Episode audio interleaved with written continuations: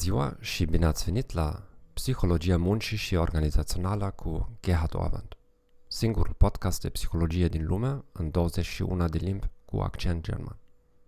Dacă sunteți student sau profesionist, acest podcast vă ajută să vă reîmprospătați cunoștințele în porțiuni săptămânale de cel mult 5 minute. Predau psihologia în Europa de Sud-Est și lucrez ca consultant deja de mai bine de 14 ani. Nu sunt un expert în limba română. Desigur, ați înțeles deja acest lucru.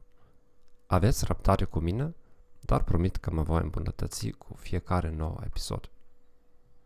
Astăzi vom vorbi despre reproiectarea locurilor de muncă și despre modelul caracteristicilor locurilor de muncă de Greg Oldham și Richard Heckman.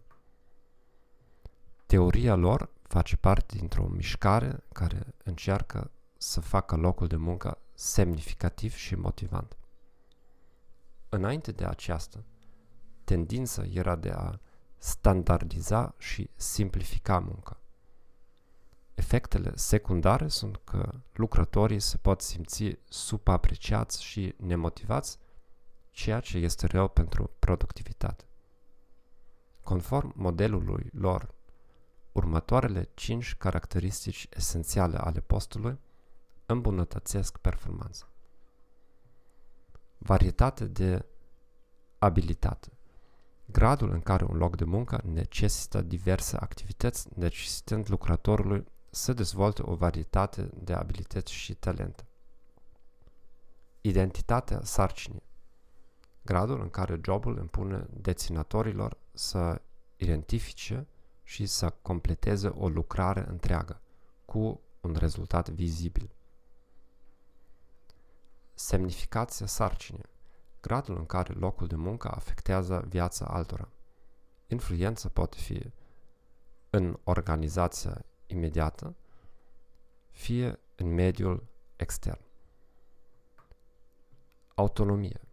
Gradul în care locul de muncă oferă angajatului libertate independență și discreție semnificative pentru a planifica munca și pentru a determina procedurile din locul de muncă. Feedback. Gradul în care lucrătorul cunoaște rezultatele. Permiteți-mi să vă ofer un exemplu. Identitatea sarcinii. Un medic de familie dintr-un sat mic are de obicei grijă de un pacient în timpul întregului proces al unei boli.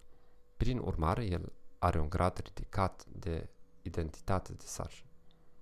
Din potriva, medicul dintr-o ambulanță vede un pacient doar pentru un segment timp foarte scurt. Acesta are un grad scăzut al identității sarcinii.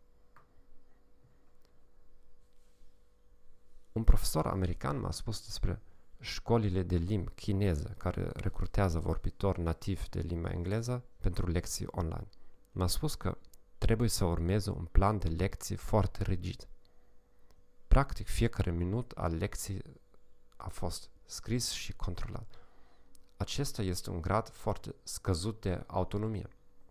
Pe de altă parte, un profesor de limbă poate fi plătit pentru a-i face pe studenții săi să vorbească fluent indiferent de metodele pe care le folosește. Acesta este un grad ridicat de autonomie. Aceste cinci caracteristici produc următoarele stări psihologice critice. Angajații consideră că munca lor este semnificativă, se simt responsabili pentru rezultatul muncii și știu rezultatele activităților lor. Efectul asupra performanței poate fi moderat de următoarele variabile. Forța nevoii de creștere. Forța nevoii de creștere este forța nevoii unei persoane de a se realiza, de a învăța și de a se dezvolta personal. Dacă cineva este mai puțin interesat de creșterea personală, el sau ea nu va fi dezamăgit, dezamăgită atât de mult de un loc de muncă cu o varietate scăzută de abilități și cu autonomie mai redusă. Cunoștință și îndemânare. Nivelul de cunoștință și abilități pe care le deține lucrătorul poate modera relația dintre caracteristicile postului, cele trei stări psihologice și performanță. Un angajat foarte calificat se va simți nemotivat dacă nu poate folosi abilitățile la locul de muncă. Satisfacția cu contextul. Contextul postului afectează și experiența angajaților. Autorii sugerează că atunci când lucrătorii sunt mulțumiți de lucruri cum, precum managerilor, salariile, colaboratorii și securitatea locului de muncă, aceștia răspund mai pozitiv la locuri de muncă extrem de motivante și mai puțin pozitiv atunci când nu sunt mulțumiți. Permiteți să vă ofer câteva teme pentru acasă. Cum este postul dumneavoastră actual în ceea ce privește aceste cinci caracteristici ale postului? Comparați jobul curent cu joburile anterioare. Ați simțit impactul acelor cinci caracteristici ale postului?